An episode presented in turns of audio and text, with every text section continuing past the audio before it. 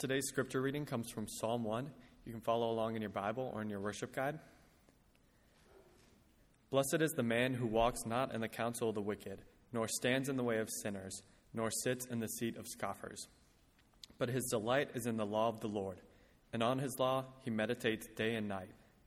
He is like a tree planted by streams of water that yields its fruit in its season, and its leaf does not wither. In all that he does, he prospered. The wicked are not so, but are like chaff that the wind drives away. Therefore, the wicked will not stand in the judgment, nor sinners in the congregation of the righteous. For the Lord knows the way of the righteous, but the way of the wicked will perish. This is the word of the Lord. It is absolutely true and given to us in love. Two roads diverged in a yellow wood, and sorry I could not travel both and be one traveler, long I stood, and looked down one as far as I could to where it bent in the undergrowth. Then took the other as just as fair, and having perhaps the better claim, because it was grassy and wanted wear. Though as for that the passing there had worn them really about the same. And both that morning equally lay and leaves no step had trodden black. Oh, I kept the first for another day. Yet knowing how way leads on to way, I doubted if I should ever come back. I shall be telling this with a sigh, somewhere ages and ages hence.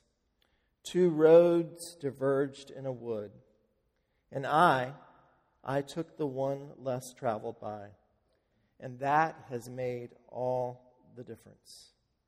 Robert Frost, in these lines, helps us to see that the choices we make and the paths we take each day do make all the difference.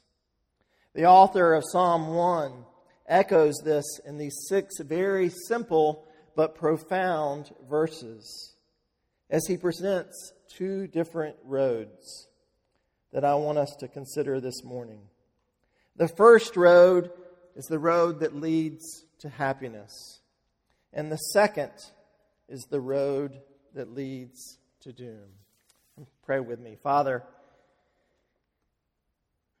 we ask that you would come, that you would take this very familiar psalm to so many of us and give us fresh eyes and ears to see and to hear.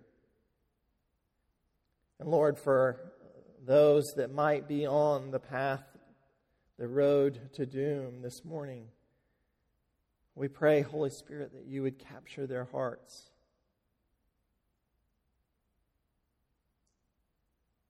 And for those of us that are on the road to happiness, Lord, would you keep our path straight and help us to delight in your word. And we pray this in the powerful name of Jesus. Amen. I want you to pull out your bulletins because we're going to dig into this uh, psalm this morning, or you can open up your Bible or you can look on your phone. And the first thing that I want us to look at is the road to happiness. Now, the world, when, when we think of happiness, they, they tell us that it comes in many different things. For example, many suggest that happiness comes from autonomy. Simon and Garfunkel, I'm probably dating myself, uh, came up with a famous song, I Am a Rock, and it champions this idea with the iconic lyrics I am a rock, I am an island. I am the master of my own domain. And as long as I stay in control of my life and not worry about your life, I will be happy. Others suggest that wealth brings happiness. Uh, this was certainly true of my family. I can remember as a young boy my grandfather boasting about his money and um, boasting that he was able to retire at the age of 50 and take my grandmother, and they traveled all over the world. He would come back and he'd bring us little trinkets from different places. And he never said to me, Todd, uh, wealth leads to happiness. He didn't say it directly, but by his actions, and by the fact that he'd give me and my brothers money for every A that we made on our report card. That helped us to see that yes, wealth and success might lead to happiness. And while the world tells us that autonomy and wealth and pleasure and a plethora of other things bring happiness, the psalmist here tells us that happiness comes as a result of delighting in and meditating on the law of the Lord. it is the practice that we do every week as we open up God's Word here in the service. And I hope it's the practice that you do every day in your individual times with the Lord. Now, if you look, look at verse 1, he starts by saying, Blessed is the man. Blessed in Hebrew literally means happy. And it's interesting to note that in the Psalms, blessed is repeated 26 times. And oftentimes we think of happiness one dimensional. We think of it more as a, a, feeling. But that's not what the psalmists think of when they think of happiness. It's not just a feeling, a good feeling, it's so much more. And I just want to share with you four instances. One is Psalm 32, verse 1 through 2. Blessed is the one whose transgression is forgiven, whose sin is covered. Blessed is the man against whom the Lord counts no iniquity and in whose spirit there is no deceit. In these verses, the idea of blessedness is tied to forgiveness of sins, to our iniquity being taken away, our debt being canceled. And so happiness isn't just a good feeling, it is the full feeling of knowing that we are forgiven by a holy and loving God. In Psalm 34 8, the psalmist writes, Oh, taste and see that the Lord is good. Blessed is the man who takes refuge in him. Blessed here is, is a, a safety and a refuge and a protection. And so a happiness comes as we know that our loving Father wraps his arms around us and protects us from the evil. Psalm 65 4 says, Blessed is the one you choose and bring near to dwell in your courts. We shall be satisfied with the goodness of your house, the holiness of your temple. Here the psalmist speaks of the happiness that comes as a result of being chosen, adopted, and taken into the king's house, and given a seat at his table to feast all the days of our lives. And then lastly, Psalm 89:15, blessed are the people who know the festal shout, who walk, O Lord, in the light of your face. Happiness here means being warmed by the light of God's face. You know, you go out in the morning sometimes and it's a cool morning and the sun hits your face and it just warms you. Your whole body is filled with a sense of God's presence.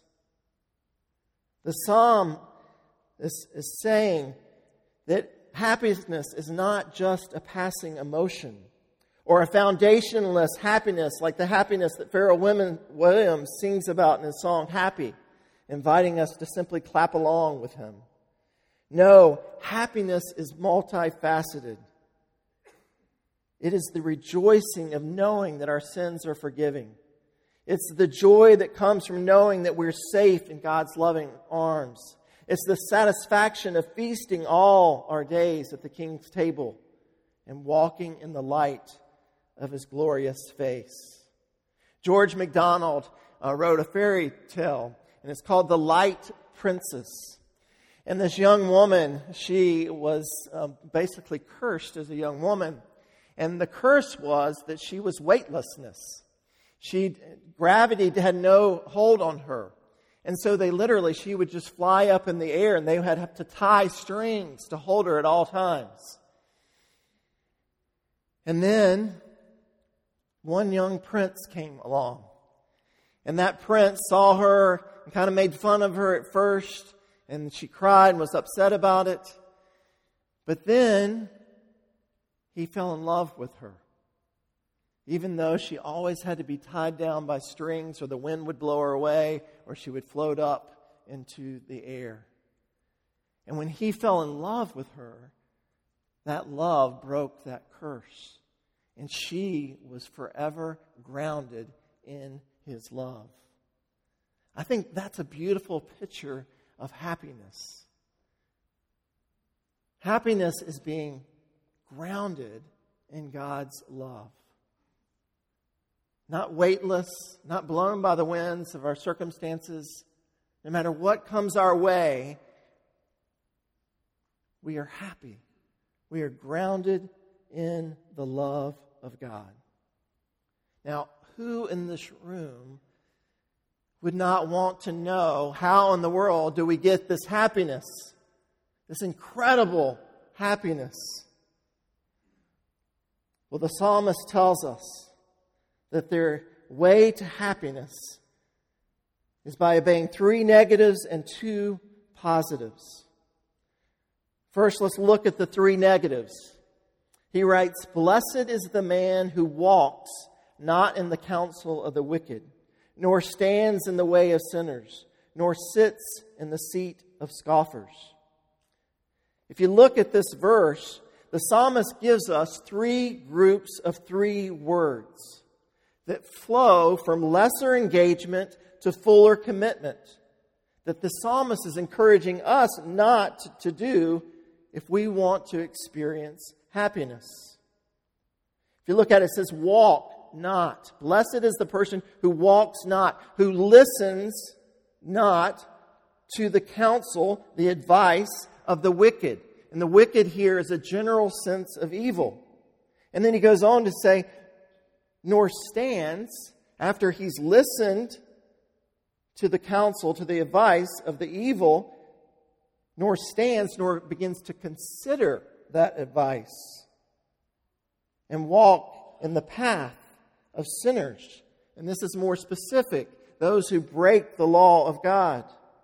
Nor sits, so after he's listened, he's considered, he is moving full force toward the wisdom of the wicked, so much so that he is fully engaged, sitting at the seat surrounded by other wicked people who are thinking wicked thoughts, who are scoffers, who have no shame and are actually bragging about the wicked thoughts that they have.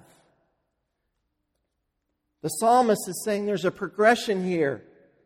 And if we want to experience happiness, then we're not to walk in the counsel of the wicked, nor stand in the way of the sinners nor sit in the seat of scoffers. The psalmist is saying the road to happiness is one in which we avoid this movement from walking, standing, and sitting in the seat of scoffers. And, and let me pause here for a moment because as we listen to this and we think, okay, you know, I got that. I'm not going to walk. I'm not going to listen to the advice. I'm not going to then begin to consider it, and I'm certainly not going to sit at the seat of scoffers. But we live in a technological society that makes this so difficult to actually not do these things. We have access to the world's wisdom at our fingertips through our mobile devices and tablets.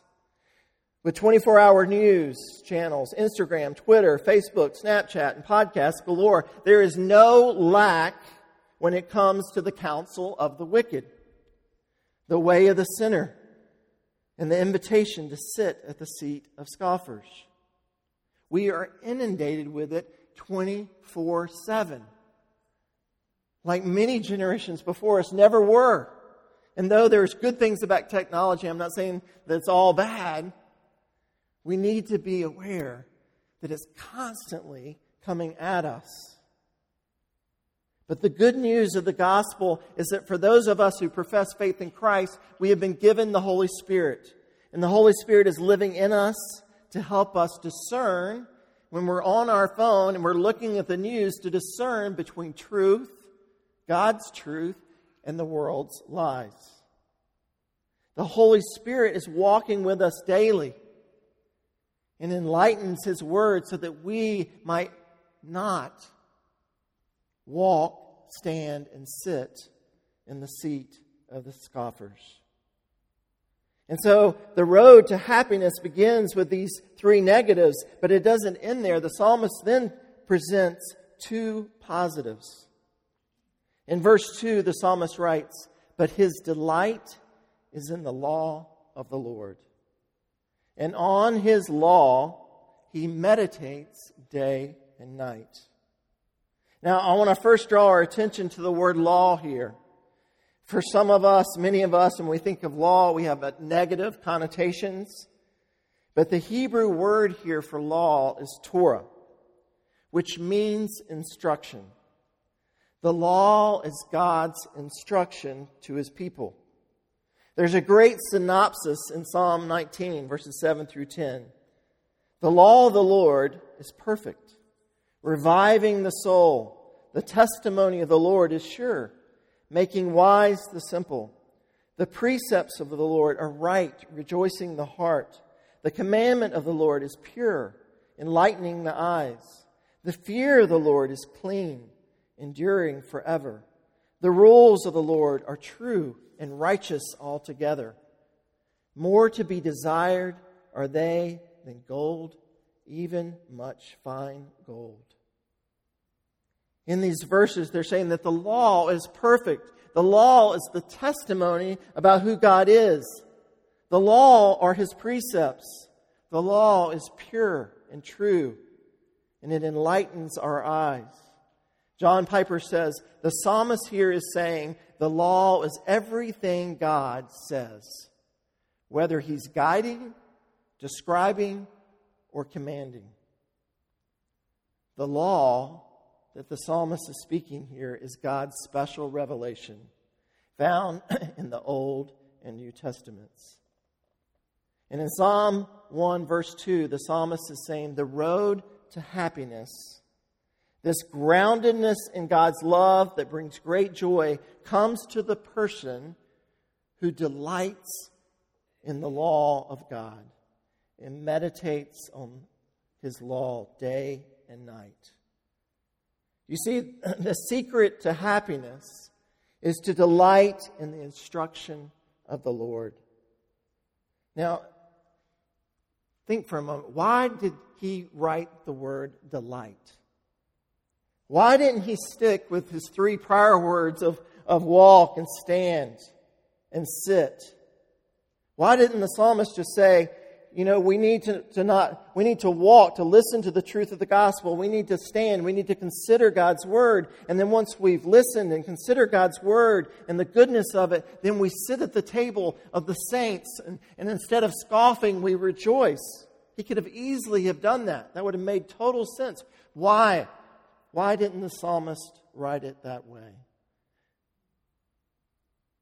I believe, and many commentaries suggest, that the reason why he chose the word delight is that walk, stand, and sit deals with the mind and the body. The word delight deals with the mind, the body, and our emotions. Basically, our whole being. To delight in something is to savor it, it is to cherish it with your whole being. To delight in the Word is so much more than a Bible study to gain knowledge.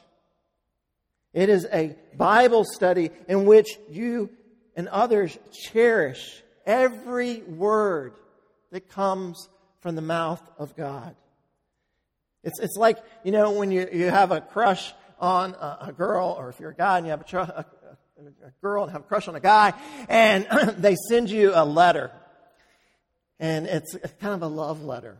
Now, I don't know about you, but I read that letter again and again and again, and I cherish it. And I go back to certain words and think, oh my gosh, she said I was cute. And, you know, and I think about what that means. Oh, I'm cute. That's, that's cool. That is the delighting, cherishing in God's word.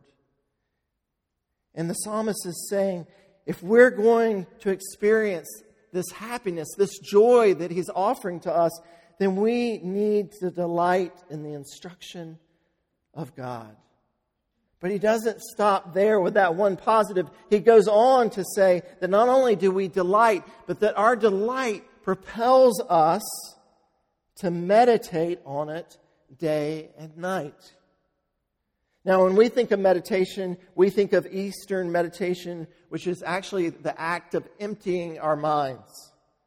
But in the ancient Near East, meditation wasn't an empty, emptying of our minds at all. It was actually a feeling, filling of our minds with the instructions of God. You see, it wasn't until several hundred years ago that we actually had a Bible that we could read in written form. Prior to this, the word was passed down orally. And so the Hebrew word for meditate literally means to murmur, to whisper. The people would hear the word of God and they would memorize it. And how did they memorize it? They would repeat it to themselves throughout the day. They would murmur it. They would whisper it to themselves day and night. And as I was thinking about this, I couldn't help but think of the Negro spirituals and just the beauty that the African Americans had in the midst of such horrific circumstances, knowing that they needed to be grounded in God's love and His grace. And what did they do? They would sing these spirituals, many that were laced with the truth of God's instruction. And they would sing them over and over and over again, and they would pass them down to their children so that they would memorize them and know them. This is what the psalmist is calling us to do. He's calling us to delight ourselves in the Word of God, to memorize His Word, so much so that throughout the day, the word is written on our hearts that we are silently speaking it no matter what the circumstance. Yesterday I was walking. Um, you know, my aunt died this week, and she was 87 and a believer, and there was much celebration, but there was also sadness. And as I was thinking about that and walking around the neighborhood, I felt sadness overwhelm me. And then I, I literally thought of Psalm 1. And how do I how do I have joy in the midst of this sadness of knowing that I'm not going to see her for a while until Jesus takes me home? And he brought to mind scripture. He brought to mind his word saying that his love is steadfast and that my aunt is with him in glory. And that one day I will stand, and we will all stand, and we will see him face to face, where there'll be no more weeping, no more sadness, no more sorrow. If we're going to experience happiness in this world, a true happiness, the psalmist is saying we need to delight in God's word and to meditate on it day and night.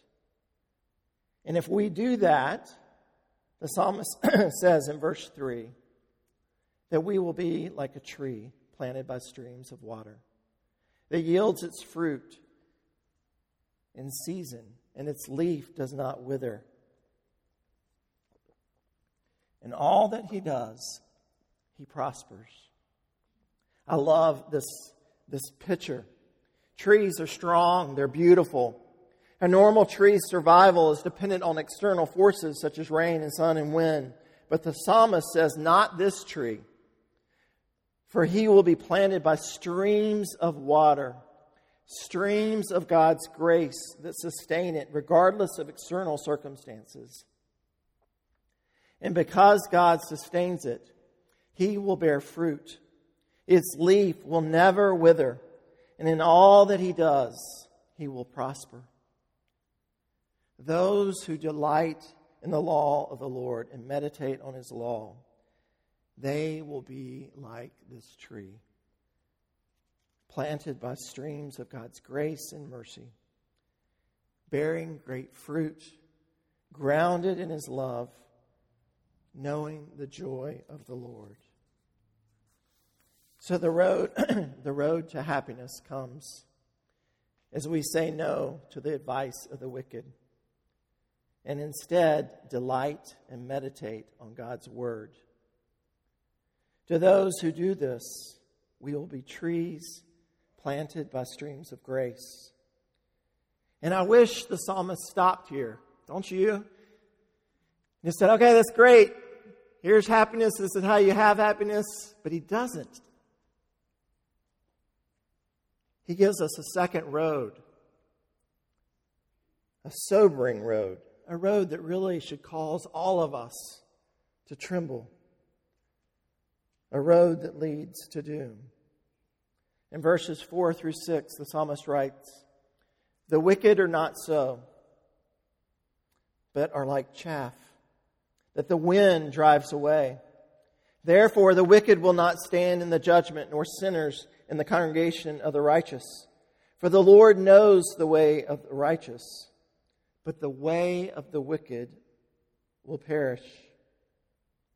Like in Robert Frost's poem, there are two roads.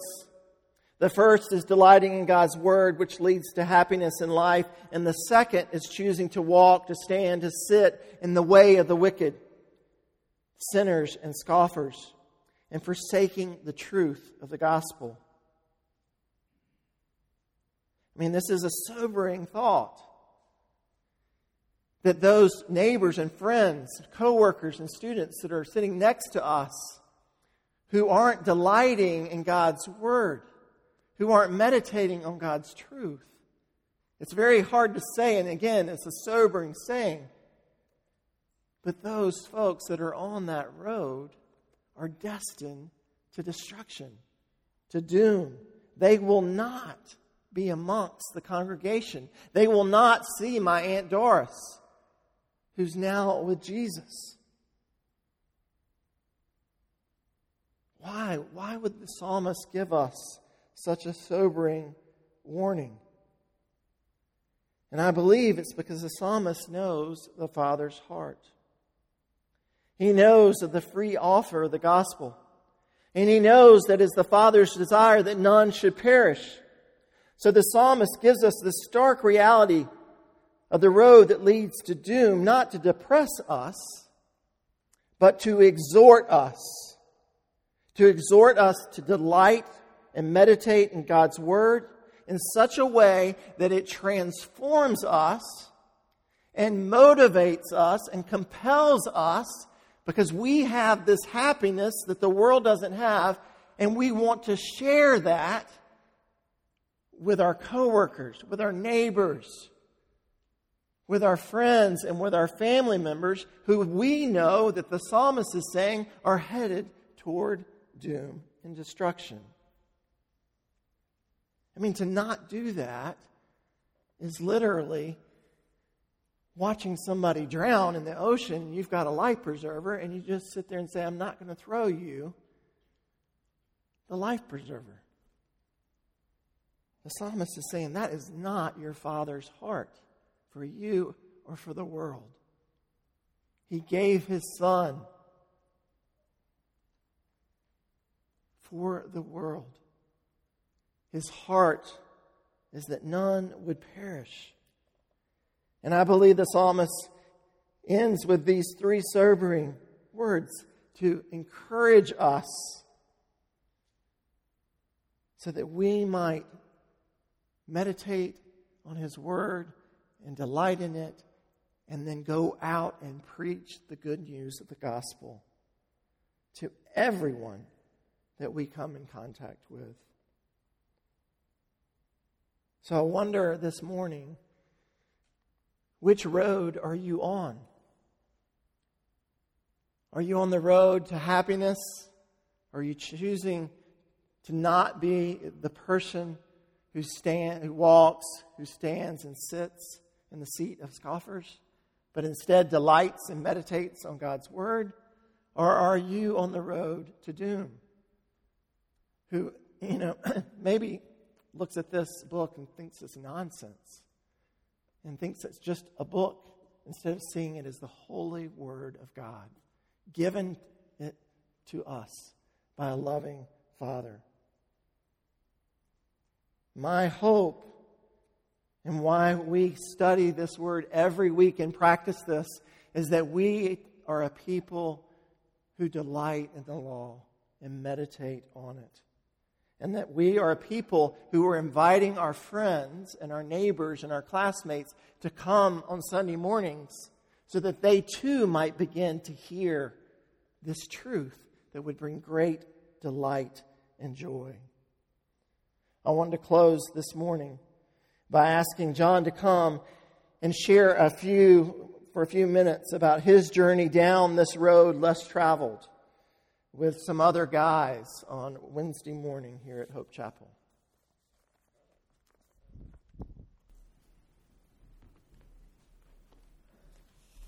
Morning, everybody.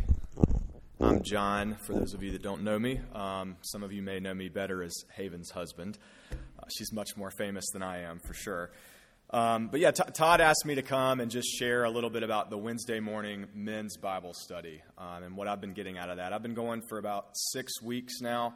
Um, it's at 6:15 in the mornings. That was the biggest um, setback for me, or at least roadblock. And am I going to actually get up this early to go to this thing every week? But it's been incredibly worthwhile. Um, we've got probably 12, maybe 15 that come pretty regularly.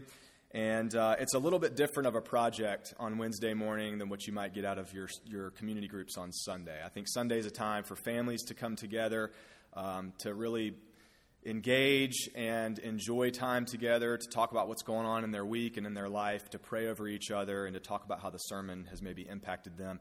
But Wednesday morning is a much more focused, um, dare I say, intense look at the scriptures. And there's two things that, that I've really gotten out of this in these six weeks, and it makes me want to come back each week. Um, the first is that it, it's a group of men who care first and foremost about the meaning of the scripture before they ask the second question of what, how does it impact me or what's its significance. And I'll kind of tease that out. I think a lot of times it's easy to come to scripture when you're reading by yourself or even in a group, and you just kind of read it and each person asks, Well, how do I feel about this? How do, what do these words mean to me? Without going through the, the work of asking first, Well, what did the author intend? What is this text trying to say? Do we really understand what it means before we ask that second question of how does it impact us? And, you know, if we look at this as literally God's words to us, God has a message for us. He's trying to say something to us through the text. And uh, asking that first question of, Well, what's its meaning? Uh, and then taking that meaning and applying it and talking about the significance um, is something I've really enjoyed about, about those Wednesday mornings. The second one, um, and this goes a lot to what Todd's been preaching about this morning, is are we looking at Scripture as merely one source of wisdom or one source of truth and potential advice or knowledge that we treat like anything else? Um, and, and, and what I mean by that, do we ask, well, let me read it let me see what the scripture's teaching me, and then I'll decide if I agree with it or if I like it. That's not what the Christian is called to do, and it's not what we try to do on Wednesday mornings. People come on Wednesday morning, and we as Christians should be coming to the text saying, God, this is your word. I'm fully submitted to this. My tree is going to be rooted in this ground. And whatever it is you're going to tell me to do, whatever it is you have for me today, whatever it is you're going to teach me through your text, that is what I'm going to do, and I'm going to obey it. And so we're submitted first to what it means and what God's trying to say to us, and then we learn about what it's saying and try to apply that. And it's never easy, it's really hard. And having a group of men to talk through that struggle with and um, to know that everyone in the room is submitted to the text, and therefore we can challenge each other and push each other towards living that out um, no matter how hard it might be, is extremely valuable. Um, and so, those are the, the two big things that I've really appreciated about Wednesday morning, um, as opposed to maybe some of the other things we, we do here at church. And I just want to challenge for those of you guys that are like, man, again, 6:15 is way too early. I don't want to get up for this. I'm not in the habit of getting up that early. Um, just for me, it was about asking myself, what is it that I do on Tuesday night? After 9 o'clock. Is it really productive? No. I, I waste time on the phone, watching TV, watching YouTube, and all I have to do is go to bed 30 minutes to an hour earlier, and I've got the sleep I need to make myself get up and get into that habit. So I would really challenge you guys to make this a priority um, if you can fit it in on Wednesday mornings, and I think you're going to get a lot out of it. Um, being rooted in the Scripture, submitted to it, and having a group of guys to talk through it with and really understand what the Scripture means. Um, so we would love to see you there on Wednesdays.